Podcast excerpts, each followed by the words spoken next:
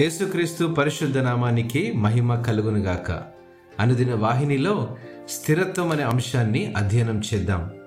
యశ్య గ్రంథము యాభై ఎనిమిదవ అధ్యాయము పదకొండవ వచనం ప్రకారము యహోవా నిన్ను నిత్యము నడిపించును క్షామకాలమున ఆయన నిన్ను తృప్తిపరచి నీ ఎముకలను బలపరచును.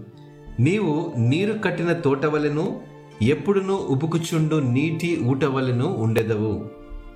క్రైస్తవ విశ్వాస ప్రయాణం శ్రమలతో కూడినదని గ్రహించాలి.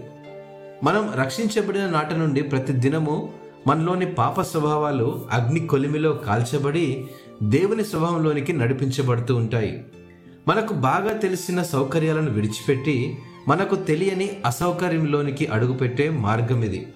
ఆధ్యాత్మికతలో ఎండిపోయిన స్థితి నుండి వ్యక్తమయ్యేటువంటి అలసటను కూడా దేవుడు అర్థం చేసుకుంటాడు. ఎడారిలో సెలయేరు వంటి దేవుని ఆత్మ ద్వారా మనల్ని మనం నూతనపరుచుకుంటూ ఉండాలి.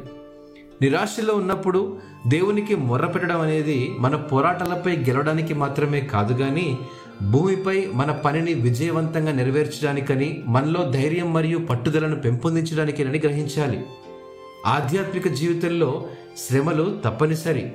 ఆధ్యాత్మిక జీవితంలో పర్వత శిఖరాలు లోయలు ఉన్నట్టే దాటడానికి ఎడారులు కూడా ఉంటాయి. మనమందరము శ్రమలో ఉన్నప్పుడు మనల్ని తిరిగి పునరుద్ధరించడానికి దేవుడు తన వాక్యం యొక్క నీటి ఊటల దగ్గరకు మనల్ని తీసుకొని వస్తాడు. అప్పుడు ఆయన తన ఆత్మ ద్వారా తిరిగి బలాన్ని పొందడానికి సహాయపడుతుంది. మనం చాలా అలసిపోయినప్పుడు దేవుడు మనల్ని విడిచిపెట్టడని మనకు అనిపిస్తుంది. మన జీవితంలో ఏది మనకు ప్రాముఖ్యమో దేవుడు దాన్ని గ్రహించి మనల్ని బలపరుస్తూ ఉంటాడు. అందుకే మనం ఆయనని ఎల్లప్పుడూ స్థుతిస్తూనే ఉండాలని నిశ్చయించుకోవాలి.